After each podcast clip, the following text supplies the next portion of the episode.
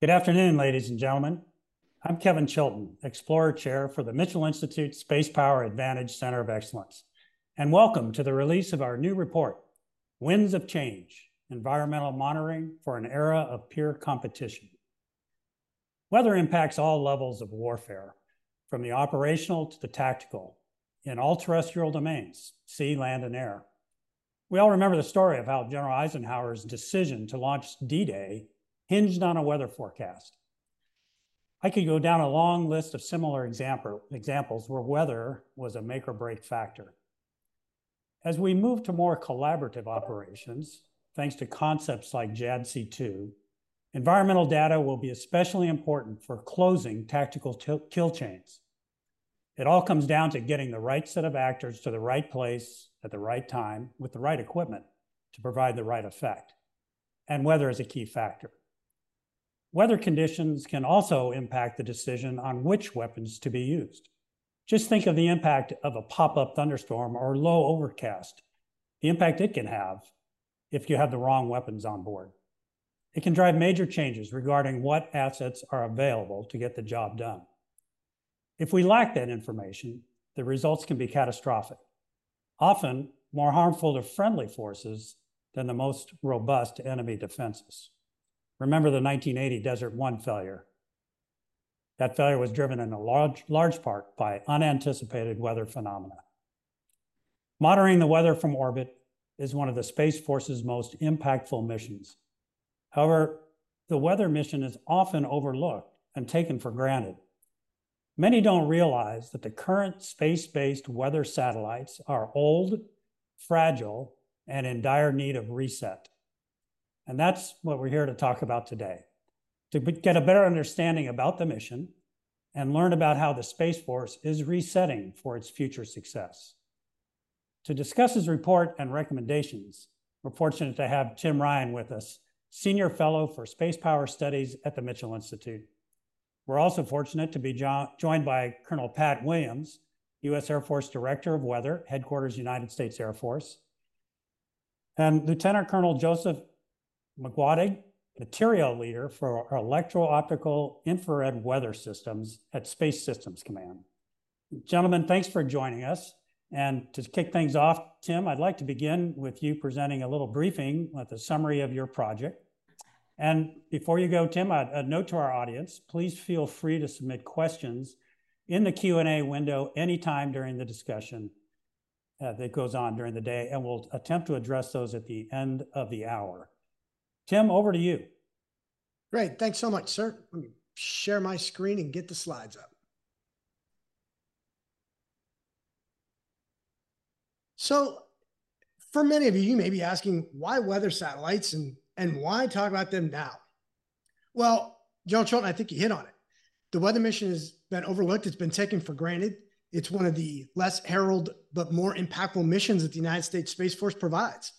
Uh, it is time to now actually complete the modernization of these systems that you so eloquently laid out for us. Uh, and oh, by the way, and we're going to get into this as we go, this program has been plagued by starts and stops in the replacement programs over the last 20 years with no success. So why now? Well, Congress just passed yet another continuing resolution. These are so harmful to the programs that need that are needed to defend our nation.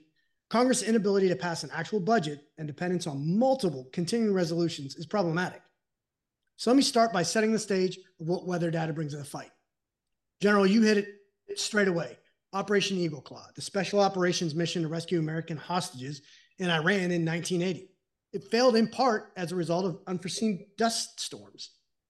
More than three decades later, the successful assault on Osama bin Laden's compound in Abbottabad, Pakistan was carefully planned around troubling weather. Planners delayed the mission by 24 hours due to anticipated surface winds and thunderstorms. Without the ability to accurately forecast weather, that mission might also have been a failure. Think about how you feel when a pop up thunderstorm delays actions and, and the game uh, on an afternoon Nats game. Well, imagine that when you're strapped to a bomber traveling across the vast Pacific Ocean. So let's start with why do we need this and why do we need to talk about this? Let's start with, as General Gagnon sums up, weather always gets a vote. Importantly, acknowledge that environmental monitoring is not just a supportive function, but a critical enabler of military operations and impacts all levels of warfare while influencing decision making and aligns with the future CJADC2 strategy focusing on information superiority. So, how does space based environmental monitoring, or SBEM, aid in military operations? First, let me draw your attention to the acronym for space based environmental monitoring that I will use, SBEM, as this umbrella. By having real time data on weather conditions, terrain, and other environmental factors, commanders can optimize the timing and execution of attacks, ensuring that the right forces are deployed in the right place at the right time, delivering the right effect. Additionally, being able to anticipate an adversary's decision calculus by understanding how environmental factors might affect their strategic choices. Here's the problem capabilities and capacity have not kept pace with warfighter needs. The reality is, for too long, the U.S. has relied on a small number of aging satellites, the Defense Meteorological Satellite Program, or DMSP. These satellites are beyond their design lives. Just that is one indicator of why there is such a need for a robust and continuous replacement strategy to bring the space based environmental monitoring capabilities up to date. For over 20 years, multiple incomplete replacement programs have resulted in this capability gap, leaving U.S. forces without the latest technology and data needed for effective space based environmental monitoring in the face of evolving threats. The bottom line is this there's a pressing need for the SBEM replacement programs to be launched on current timelines so they can start to address the gaps left as DMSP comes to its end of life. So, how did we get here? Well, delays and cancellations of prior efforts to recapitalize the SBEM enterprise were due to budget concerns and, frankly, the absence of imminent system failures. This is clearly demonstrated by decision makers prioritizing other requirements and not seeing the operational cliff the space based environmental program was heading to. First steps to take the first steps taken in replacement was in the 2010s when the Air Force assessed the mission gaps through an analysis of alternatives or an AOA. The next step happened in 2016 when a Joint Requirements Oversight Council or JROC study was started, and it was intended to show how the SBEM architecture should be recapitalized and the capability gaps that are, will be needed to be addressed. Now, as you can see from the chart on the screen, even as these studies were happening, DMSP end of life was looming and no replacement program was yet identified. So through this analysis and the studies, that led to identifying the electro-optical infrared weather system, or EWS, and the weather satellite follow-on microwave, or WSFM programs as their way ahead. Now it's not time to repeat our past practices with the SBEM replacement programs. They must have the continued support and funding that is crucial for successfully implementing these recapitalization efforts. So, what are some of the challenges facing it? First and foremost, the current looming DMSP end of life is a good place to start. DMSP, with its roots in the 1960s, has a long and storied history of providing critical environmental data for military operations. Despite its historical significance and continued demand for its services, the reality is, as I highlighted before, the program has not been maintained or modernized. That's resulted in a situation where there are no spares, sensor upgrades haven't happened, and there's no replenishment satellites on orbit in the Space Force. Knowing DMSP is on its last legs, leaders are have augmented the US SBEM capabilities with a family of systems approach that combines data from other weapon sensors on orbit through partnerships with NOAA and US allies. While a helpful augmentation initiative, this workaround must not be confused for a direct replacement for DMSP. Certain types of SBEM capabilities, zones of coverage, and refresh rates are very military specific, and this is just a band aid. Much has been discussed about looking at Starlink and their possible impact on supporting Ukraine operations. And as you can see from Gen- General VanHerck's comments above, the need for an organic defense supplied weather data is how you will ensure that you will always have it. So, focusing on the required information and decision advantage is an emphasis on delivering information at the speed of relevance, focusing on real time decision making and responsiveness to rapidly changing operational environments. So, what's the role of SBEM in this environment? The ability of SBEM to provide highly accurate, short term forecasts is critical for planning and executing operations in a rapidly changing environment, especially in remote regions where the adversary denies access. Consider the benefit to U.S. commanders who can anticipate an adversary's decision calculus based on weather information. For example, where they're likely to move their forces, what weapons they are likely to employ or not based on weather conditions. To give you another example, the Air Force's Agile Combat Employment or ACE plans. These are designed to geographically disperse forces to provide a U.S. advantage and frustrate the adversary. These decisions on where and when to disperse will be underpinned by the critical data provided by SBEM capabilities. Operations in adverse weather conditions have often proven more harmful to friendly forces than most robust enemy defenses are, as you highlighted earlier, General Chilton. Based on these real advantages that SBEM capabilities bring, the concern is in a future operational concept, will the architecture have the revisit rates that will enable the decisions to be made in hours and minutes across an entire theater? So what does an SBEM replacement program need to have? Well, the following chart shows the 12 mission capability gaps identified in the 2016 JROC study I spoke about earlier. The DMSP was designed and configured when space was generally considered a peaceful operating domain. The enterprise was engineered and purpose built to be a large scale, highly capable, multi functioning system. While efficient and capable, it is a prime example of a quote, big, juicy target and is highly vulnerable to enemy attack. Disaggregating the mission across multiple satellites contributes to the overall resilience of the architecture. Space Force has made it clear that resilience is crucial in military operations, especially in contested environments where adversaries may attempt to disrupt or even disable critical capabilities. This approach also aligns with the Chief of Space Operations operational tenet of denying first mover advantage by distributing the mission and Secretary Calvelli's acquisition tenants, in particular, you build small, you use existing technology and reduce non recurring engineering. You take advantage of commercial capabilities and you execute. We cannot repeat the history of this program in trying to replace it, nor can we continue to wait. Just like we've seen with ICBM modernization and airborne C2 capabilities, the right time to replace is well before end of life or retirement. So let's dive into the programs selected as possible or as replacements. The EO IR weapon system, or EWS, is built by General Atomics and plays a pivotal role in meeting critical SBEM requirements, specifically cloud characterization and theater weather imagery. And if you remember back to the last slide that I showed with the capabilities, those were listed in priority order, and cloud characterization and theater weather imagery happen to be priority one and two. Characterizing cloud cover is foundational to missile warning timelines, as certain types of clouds may affect the visibility of missile launches or even alter the infrared signatures. Additionally, this is a key planning consideration in selecting sensor and weapon packages. For example, cloud cover impacts the use of laser guided munitions. EWS also supports theater weather imagery, which supplies real time information about weather conditions in a specific geographic region. This is particularly valuable in theaters with austere regions or lack of support from terrestrial weather sensors. Think about the mission demand in a combat search and rescue operation.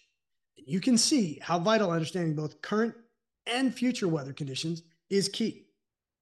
As we all know, military operations often occur in diverse and unpredictable settings, and having the ability to gather accurate weather data in such environment provides the U.S. a strategic advantage.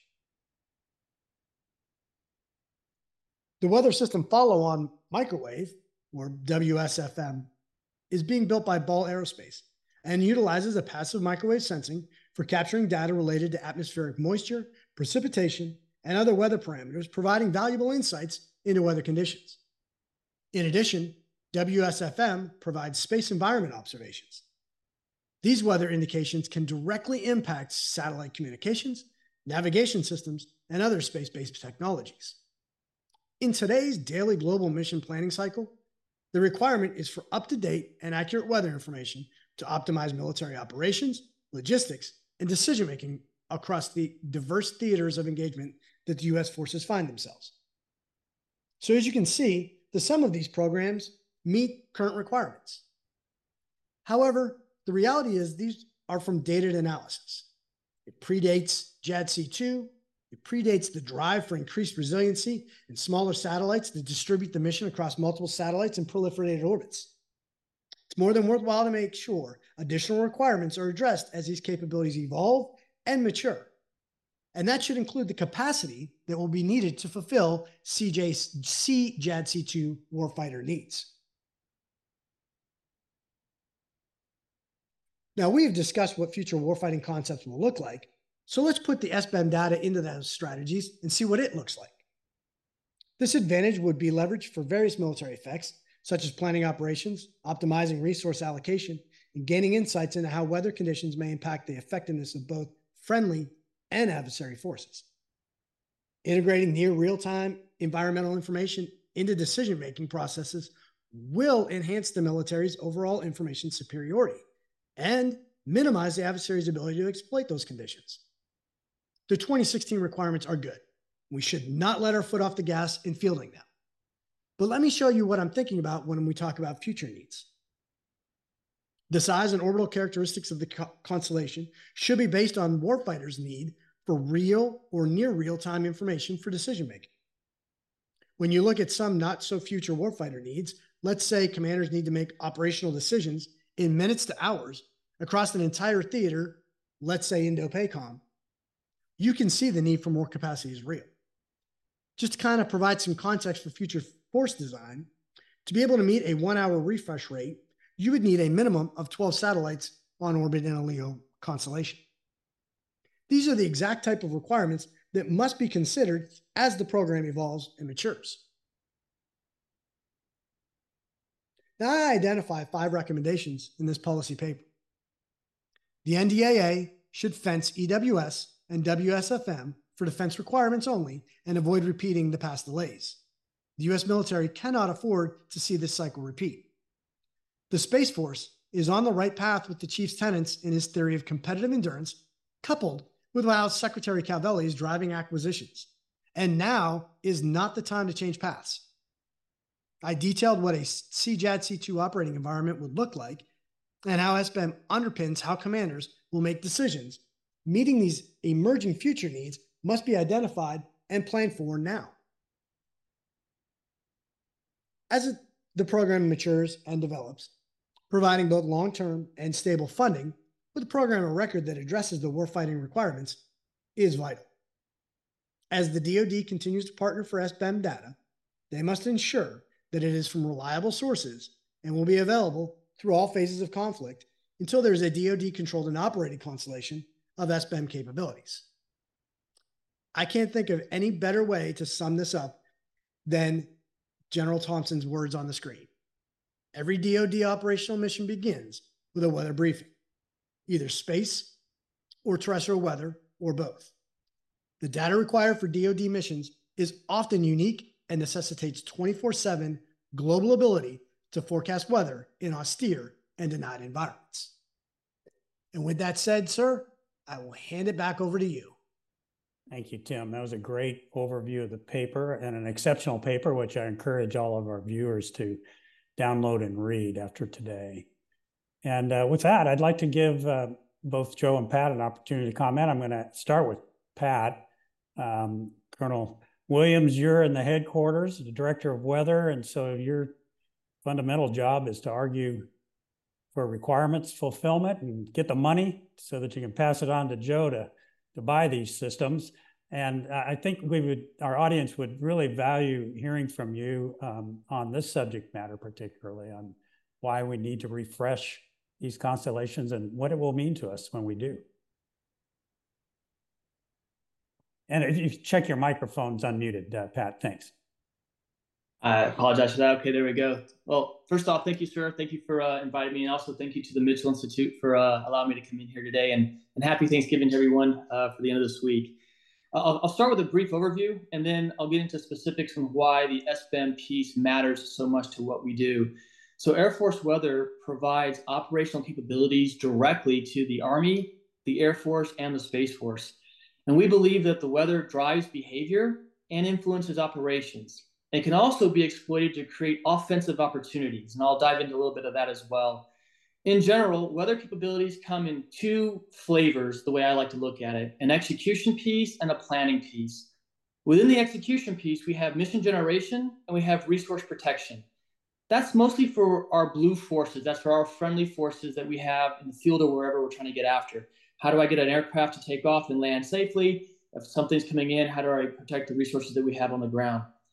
The other part is the planning piece, and that's where we really determine the when and the where to soften that battle space and present offensive opportunities for our strike capabilities.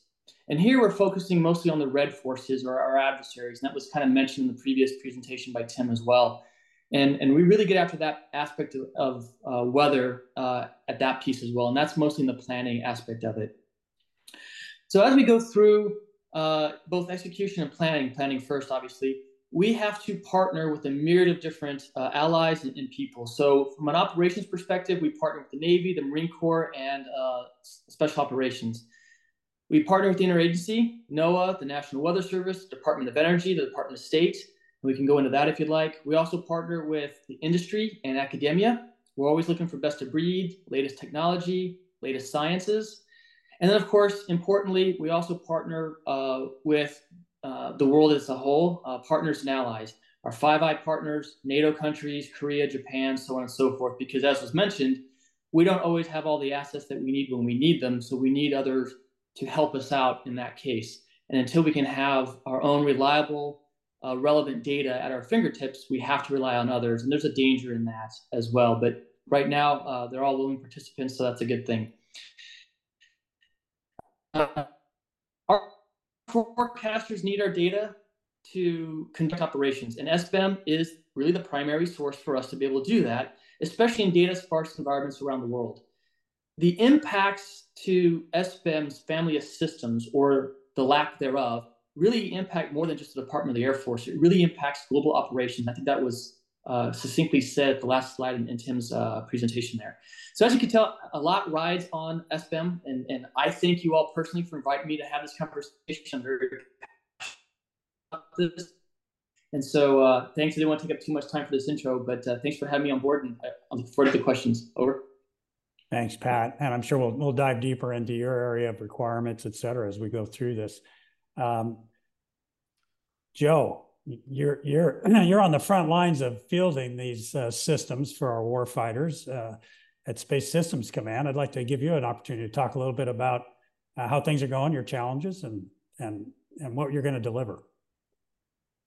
Absolutely, thank you, sir. I, I appreciate that, and and as Colonel Williams said, uh, I, I, really appreciate the Mitchell Institute's um, uh, push to ensure that this story uh, is shared with the community because it's a it, it's a highly important mission area that we take very seriously out here at Space Systems Command.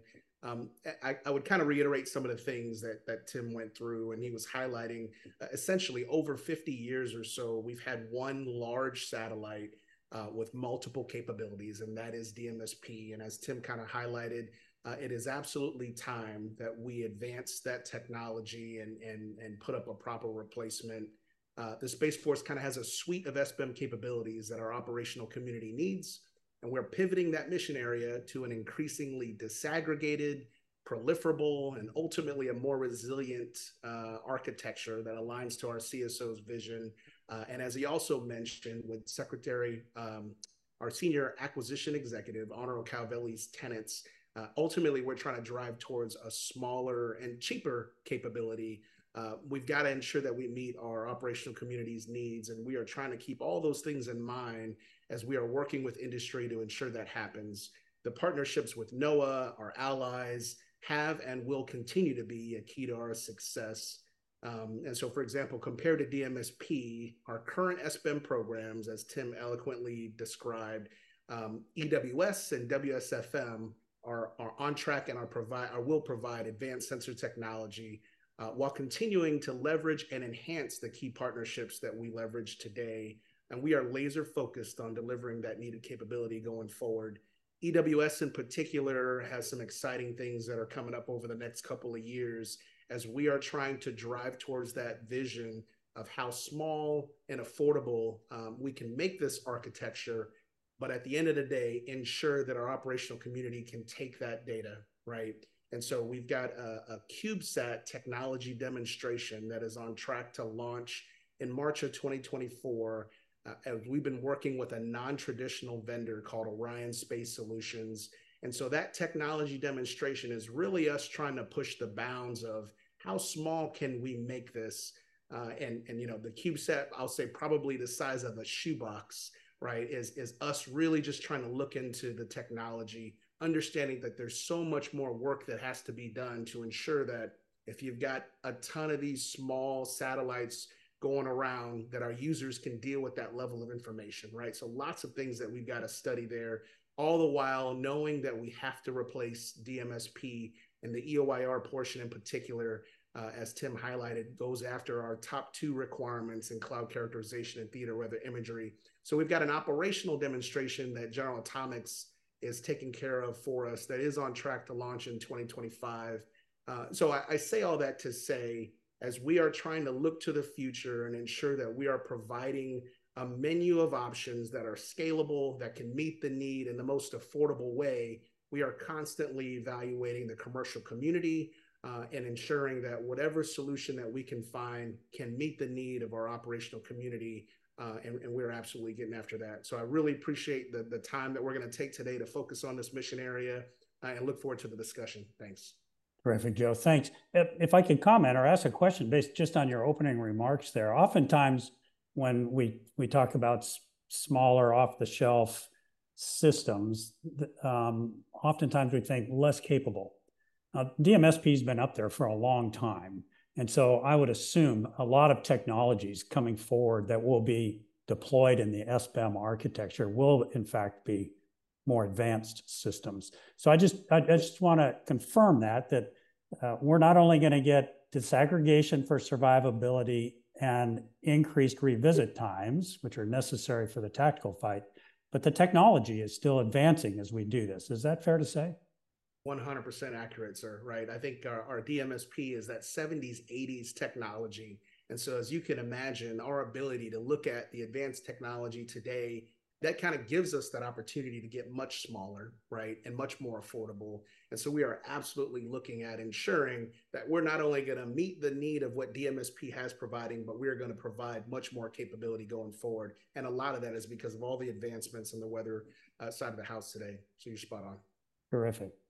Pat, if I could turn to you as the director of weather for the Air Force, but also the former 557th uh, Weather Wing Commander. You, you know this business as good as anybody in the United States Air Force or Space Force. Um, Tim brought up a point in uh, his briefing about we not only need to meet the CONOPS of the past, but as JADC2 comes on board, and you've got this broader collaborative environment that includes all domain sharing of situational awareness.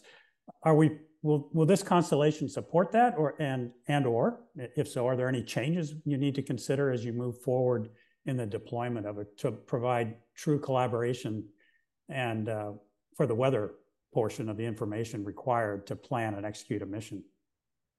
Uh, yes, sir. Thanks for the question. So I agree. So weather can obviously change the battle space and really turn the tide of any battle uh, at any time. And so having that information at your fingertips when you need it um, be becomes a, a, turning point. And so with all the technologies and, and all the, the advancements that we have that is probably going to go up in space, if we can get that down to the individual operator, the forecaster who can then translate that into mission operations, that's the part that we need to really be able to focus on. Will it change the way we do business? Slightly, because we're going to have better um, information to be able to have to to uh, forecast what's going to happen. I'll, I'll give you a quick example. On an execution piece, as an example, uh, this was back in 20, uh, 2003 in Iraq. I was with the Army, and they have what they call a CAB, a Combat Aviation Brigade, was where they, for the most part, uh, manage all their air assets that's on the ground, and they focus on 5,000 feet and below. One of the things they do is when they know that there's going to be an operation going to happen where they might have troops in contact, they pre-stage medevac within a radius of where that operation will occur so if they need to evac uh, wounded, they can and get them to uh, care within that golden hour to save people's lives. And so where we came into play is we would look at satellite imagery specifically and try to figure out where was the best place to to uh, pre-stage medevac specifically to do these troops in contact situations. And so when we talk about how do we do that, if we can have that information proliferated across the board, just like in that particular operation, now we're talking to an infantry unit, we're talking to an aviation unit, we're talking to an air force unit who's providing CAS support from the top. We're, we're providing, you know, across the joint force, all for a specific set of operations. And that's kind of at the tactical level where we can all chat collaboratively together, side by side, and have that conversation where you can have the expert right there with the data that they need to be able to interpret it to execute the operation. Same thing on the planning side. As we foresee things occurring uh, on the planning sector, we can look at the same thing from the adversarial perspective. Hey, we know that the adversary cannot launch at, at these times because their, their runways are going to be socked in or whatever the case is. Maybe this is a great time to maneuver or move in or do whatever you want to do, and then we can we can get after that. From a humanitarian perspective, even uh, we can look at satellite imagery. We can start to forecast through climatology as well when droughts will happen, and that's when we work with the Department of State, and then the DoD gets called in to figure out, okay, what are the competing tribes for that same water hole? And so maybe we we can find some other ways and solutions so that these tribes don't start to fight with each other, so that our national interests aren't at jeopardy and at risk. We could also do it for um, uh, humanitarian and disaster preparedness and disaster relief missions as well. As we see hurricanes or we see some sort of intense storm coming uh, to a particular zone that we know they can't support any sort of devastation, we can prep and be ready to do that as well. But that's all the planning aspect of being able to collaboratively talk and, and all that data is uh, coming from the SBEM uh, satellite constellations that we would need. So when you couple all that together with the mission planner and some other soft power capabilities like cyber, intel, and um, public affairs, you really have a capable. Uh, you, you, have a different outcome that can happen on the back end that you may not need a kinetic uh, result for. You could probably create a, sim- a similar effect non-kinetically, uh, and that might probably be a, a better way now. So uh, 100%, uh, I think it'll definitely help in more than a small way. Over. Great, thank you. And uh, Joe, anything you'd like to add on this particular subject area? I would just say, from an acquisition perspective, um, it is extremely important as we're looking at all these different options with advanced technology and, and what industry is doing that we are staying connected to our operational community, right? Because if our users cannot ingest the data or the data data is not operationally viable, then we're going to consider that a failure. And this is a no fail mission area. Uh, so continuing to stay closely tied to our mission partners that include our users, our data architects, all the, the folks that Colonel Williams was kind of describing uh, is, is what's going to keep us on the right path. And we've been absolutely focused on that with, uh, with EWS. Great. Tim, anything you'd want to add?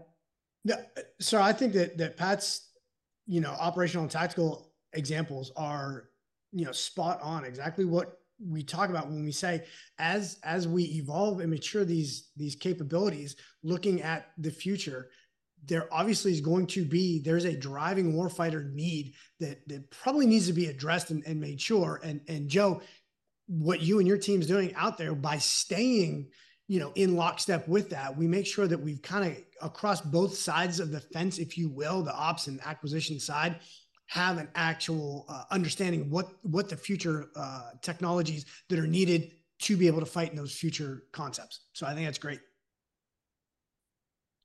Great. Hey, uh, I mentioned disaggregation, and so did Tim in his report. Um, it might, it, it, I don't think it hurts to ever hit on why we're proceeding down this path. Joe, uh, any comments you would provide on the advantages of disaggregating, which means rather than putting all the sensors on one payload or on one bus, one big satellite, to spread the mission sets not only across different constellations and satellite designs, but also different orbital altitudes. Yeah, absolutely. I mean, I think many of us have heard, I mean, our, our, chief of space operations and other Space Force leaders have continually highlighted that space is a is a growing and contested environment, right? And so so, General, as you as you spoke to, the more we can disaggregate capabilities and not be um, stuck on on one particular satellite, to where if the if the microwave portion fails, essentially you start losing the whole the whole capability, right? And so, if we're able to put up these disaggregated capabilities that can focus on certain mission areas and they are as small and as affordable as possible, our ability to rapidly put something else up or scale uh, that refresh capability by putting more of them uh, in in the uh, the architecture. All of that flexibility, I think, is important and and is part of the vision for what we're trying to do in SBEM. But at, at, in the from the acquisition point of view, uh, I mean, I think you, just gave a good description of the requirements and why we need it, which is what I asked. But from an acquisition point of view, does it make your job harder to field these disaggregated constellations? Yeah, absolutely, sir. I think, um, in particular, the example of uh, you know the CubeSat de demonstration that we're doing. Uh, you know, there is a vision of disaggregating and and and making this capability smaller.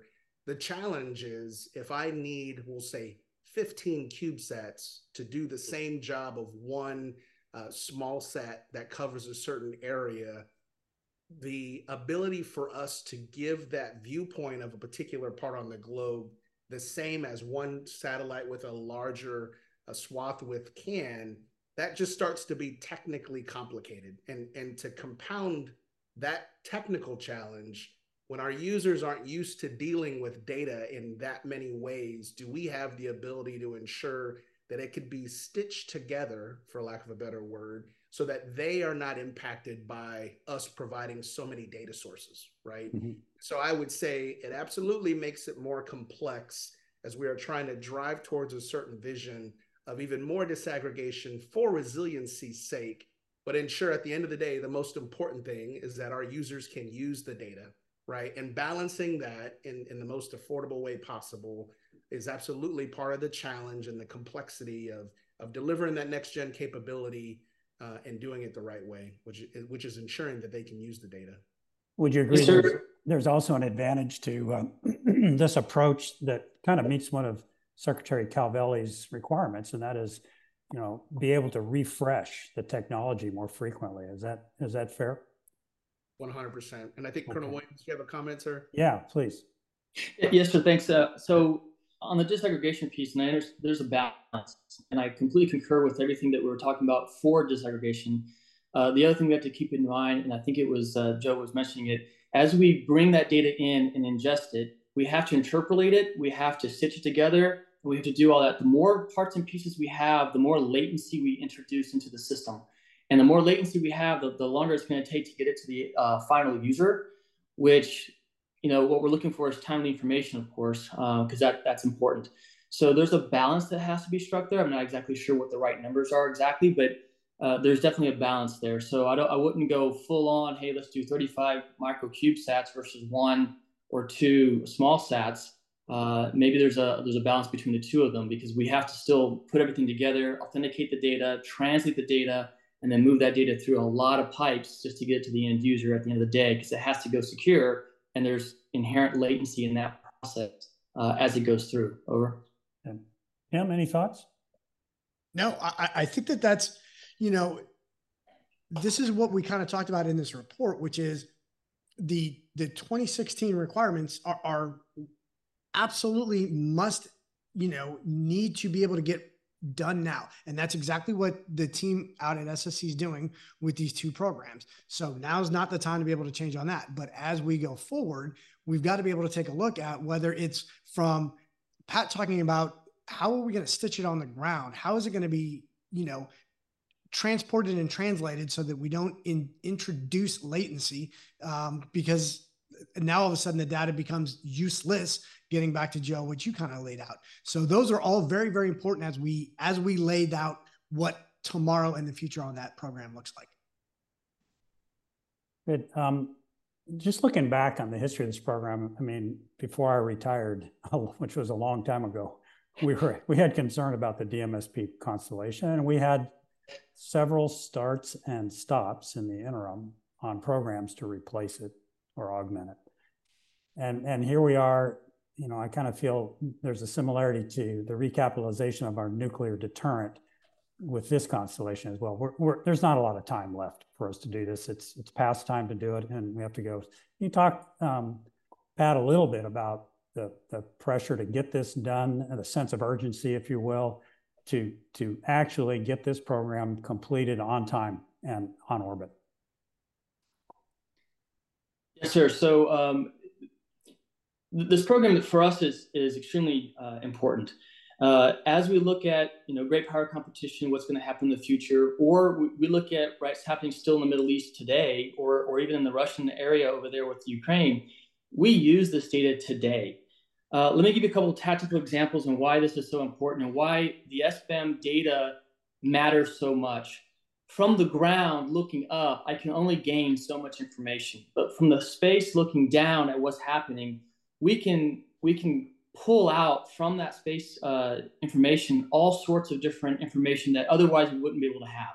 So, as an example, a thunderstorm cell, small thunderstorm cell, can actually form, dump hail, create a microburst on the ground, and then collapse all within 30 minutes. I've actually seen it happen in Iraq. I've seen it happen in Afghanistan, and, and that's a problem. So when we're talking about Blackhawks as an example in the Middle East, they end up with a brownout condition where they can't see anything and then we actually had a, a Black Hawk go down uh, in uh, the Middle East as a result of that. The resulting medevac rescue could not make it uh, in time because we had, they had to wait for that frontal um, uh, windstorm to, to, pass.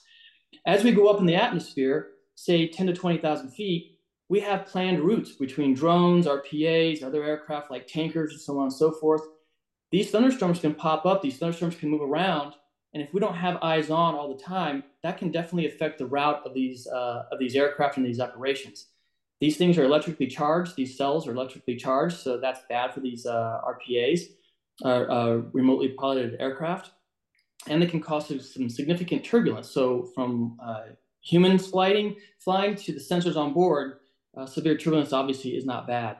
The higher up we go still, and again, I can't see it from the ground, but the higher up you go still, at the strategic level, uh, it becomes even more important because how do I keep an eye on what I was actually looking for? So that becomes very difficult for the Intel community to kind of keep, keep constant eyes on what they're actually looking for as they have clouds going through. If we can forecast that, we can have multiple different sets of eyes looking at from different angles if we need to, but if we can't forecast it, that becomes a problem. We have the ability at the wing to push clouds around the world. Uh, all this is simulated, of course. And so what that requires is a, constant refresh of initial conditions that comes from uh, the true picture from satellite imagery. So satellite imagery will give us, this is where the clouds are. This is the type of clouds and where, the, where they happen to be. We can pick out which ones are forming, which ones are dissipating, and where they're actually moving based on wind patterns. And then we can move that around the world. And we can look at that and figure out and forecast where cloud cover might be, which is extremely important to the Intel community to determine asset prioritization, all sorts of other parts and pieces. So the SBEM data that only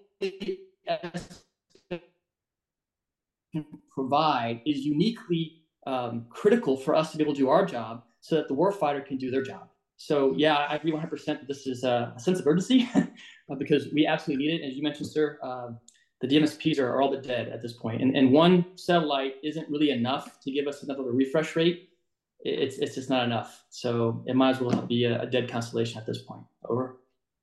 Thank you. And just so we urgently need this capability.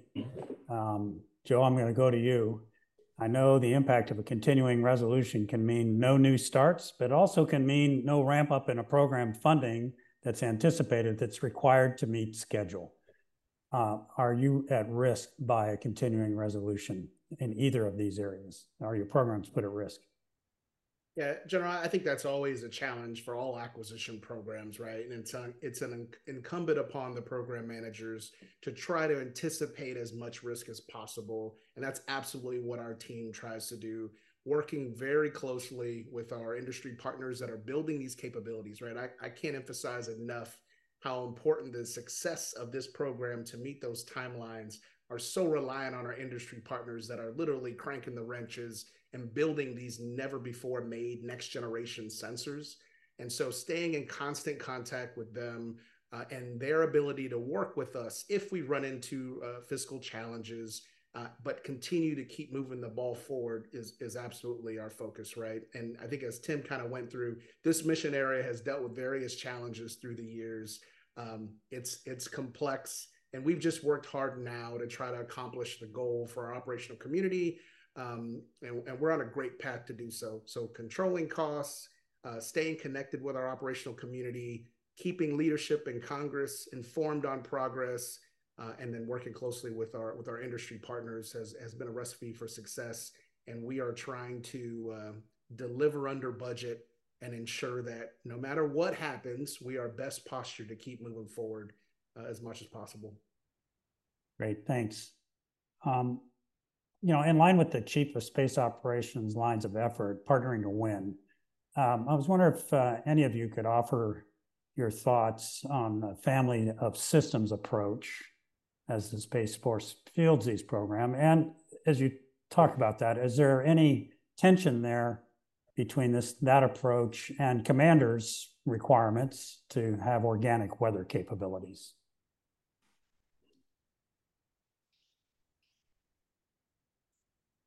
So I can go ahead and start if you'd like. Yeah, um, would you, Pat? Thanks. Yes, sir. Uh, again, we talked about the disaggregation of these different satellites and that approach. Uh, it, it's, a, it's a very sound approach and it has a lot of benefits uh, as well. There are some cons that I think that we can, or some gaps even that we can, I think we can mitigate. And so when we talk about a commander's want for organic weather capabilities, I think what we really need to look at is what is it they're really asking for? It's been my experience that they're asking for really reliable and trustworthy weather capabilities versus somebody who is shoulder to shoulder necessarily. What they're looking for is dedicated uh, weather capabilities to their mission and to their operations. And we can provide that in a, mul- in a multitude of ways. Technology is fantastic. Um, so having the disaggregated uh, satellites, whether they're polar orbiters, low Earth orbiters, geospatial uh, geo orbiters, um, gives, at least from a science perspective, gives us as the operator who is interpreting that data multiple viewpoints, multiple ways of looking at the data, and multiple ways of looking at the atmosphere and the space uh, environment to provide battle space awareness to the commander that they so urgently need. Uh, it, just think about almost a year ago, the, the Russians got stuck, stuck, got stuck in mud, right? So some of the capabilities that these uh, satellites can provide is, is soil moisture well, we use that soil moisture for, for a, a, variety of different things. One of those obviously is trafficability. Can I get um, cargo? Can I get things through particular routes of, of, passage? And if I can't, is there another route?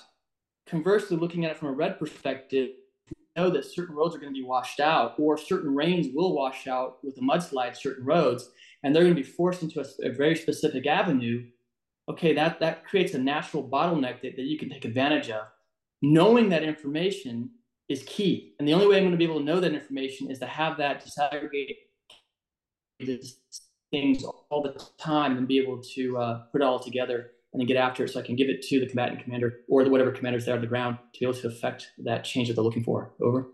Great, thanks. Well, gentlemen, we've we've covered a pretty wide waterfront of issues here. I want to save a little time for Q&A from our audience, but let me try to summarize quickly the need. Uh, we need a synoptic view of the weather and we need uh, that supports strategic and long range planning. We need an operational view of the weather, which is what's going to happen in the next 24 hours. And we need a tactical view of the weather that can look at changes that happen hour by hour. And the way to, that you are planning to do this is by multiple constellations, two in low Earth orbit and one in geosynchronous, that will work together to provide the adequate types of sensors at the right time, as well as the refresh rates that are required by those different levels of command, strategic, operational, and tactical. Is that a good summary? Is that fair, uh, Pat? Yes, sir. I think it is. Okay. And Joe, would you agree?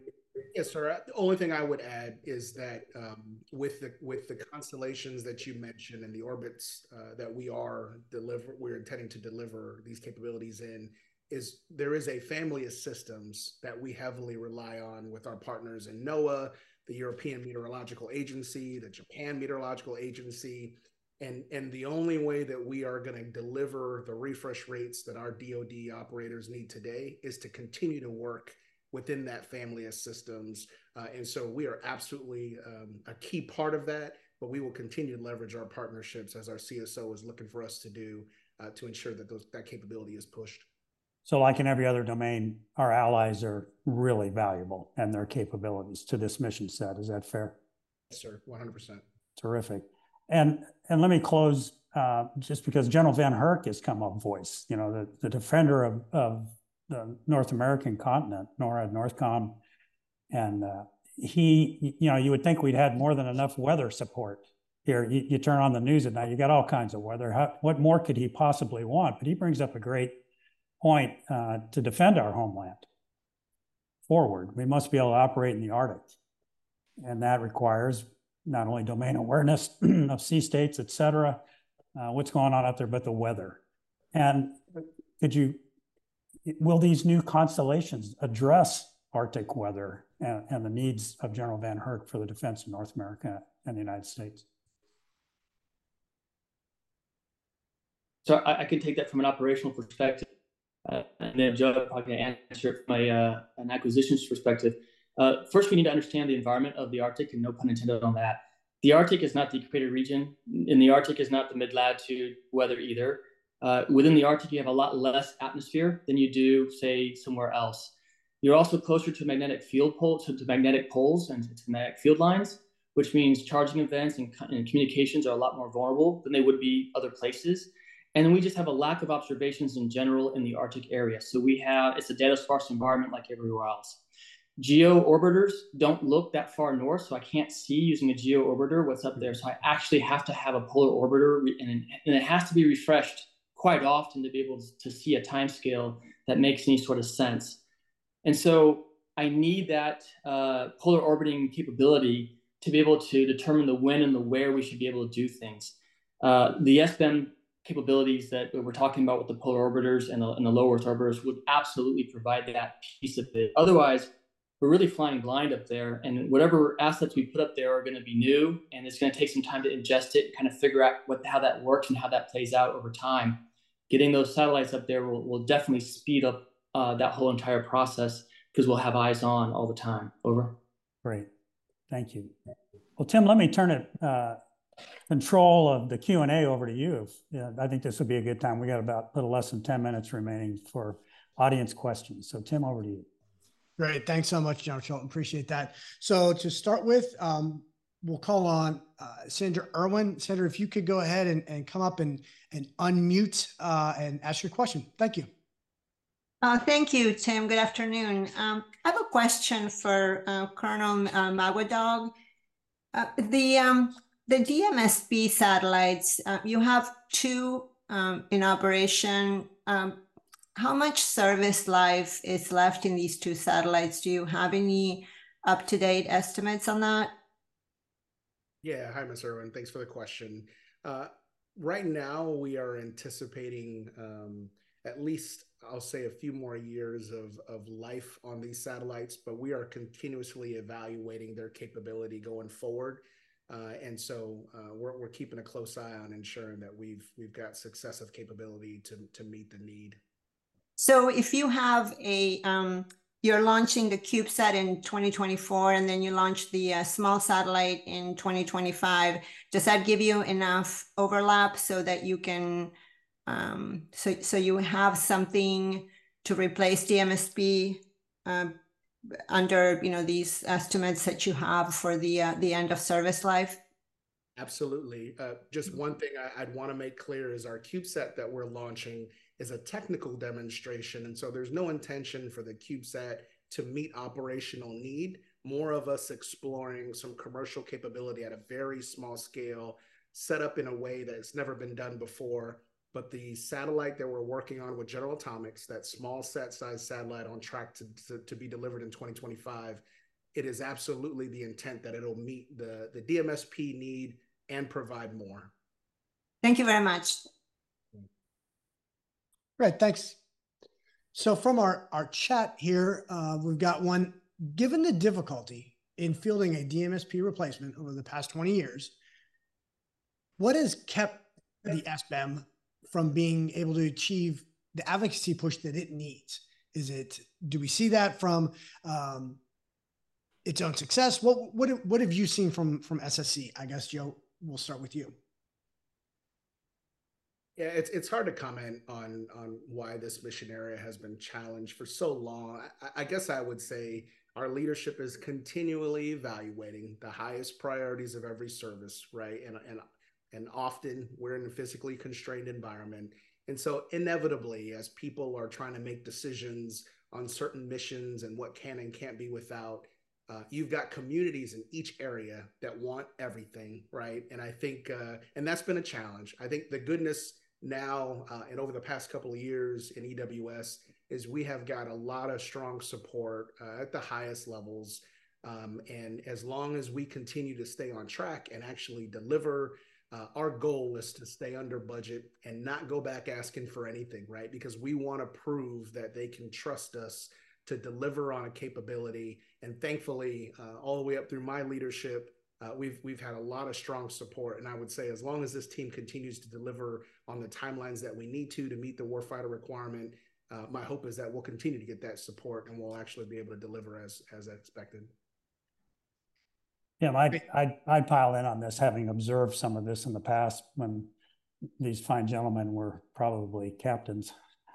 But program, how you set up a program and who you pin the rose on to run it. Um, we've, we've tried shared responsibilities in various programs over the years, and they end up, because of various requirements from different agencies, leading to delays and cost overruns, in my view.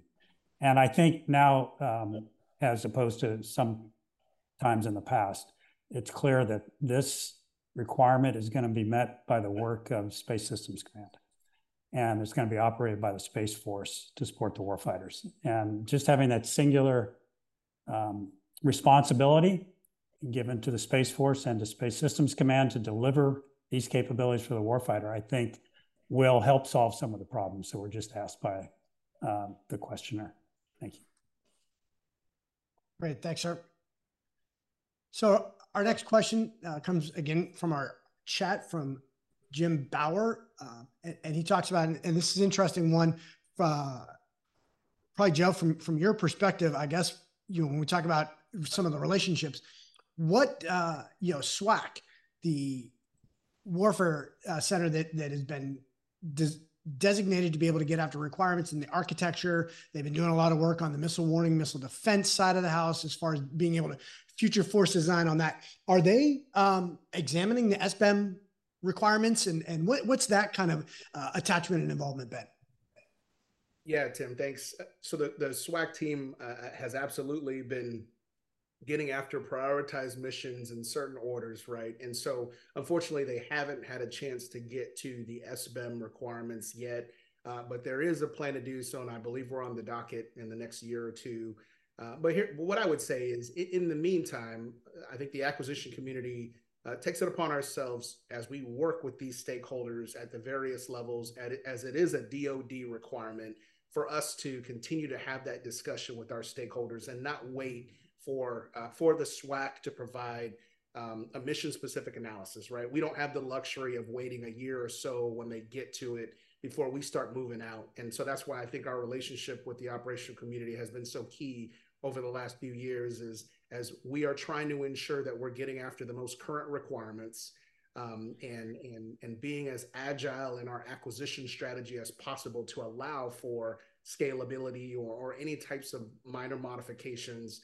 Uh, we're trying to put ourselves in the best position. No, great. I appreciate that. Um, so I think let's go ahead and, and pull one up here again from, from our chat here.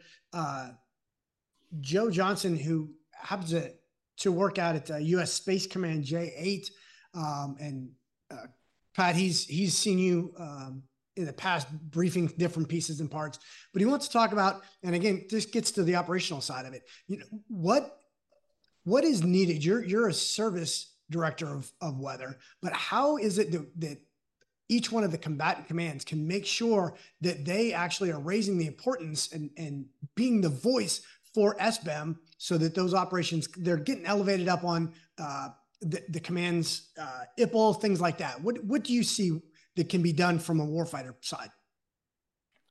Yeah, thanks for the question. So Uh, from a warfighter side, I think, uh, and, and I think we mentioned it earlier on as well, we need advocacy, but we need advocacy, informed advocacy, I'll say it that way. So what we used to have, and we don't have anymore, but I think we really need to have again, is at each combatant command level, we used to have a senior METOC officer at the 06 level who understood uh, how Air Force weather and how METOC, meteorology and oceanography, works in general, and can be able to converse with the J3, the J5, the the two, and then the commander and the director's staff and the deputies uh, on a consistent basis, and say, hey, these are the things that we're looking for. These are the things that we absolutely have to have, so that we can get those things into the IPLs and be able to walk the dog and say, hey, if we don't have these capabilities, we can't provide this type of effect on the back end. And so if we can provide those that capability back into those combatant commands and have the right advocacy at the right locations, I think that's where uh, we need to focus.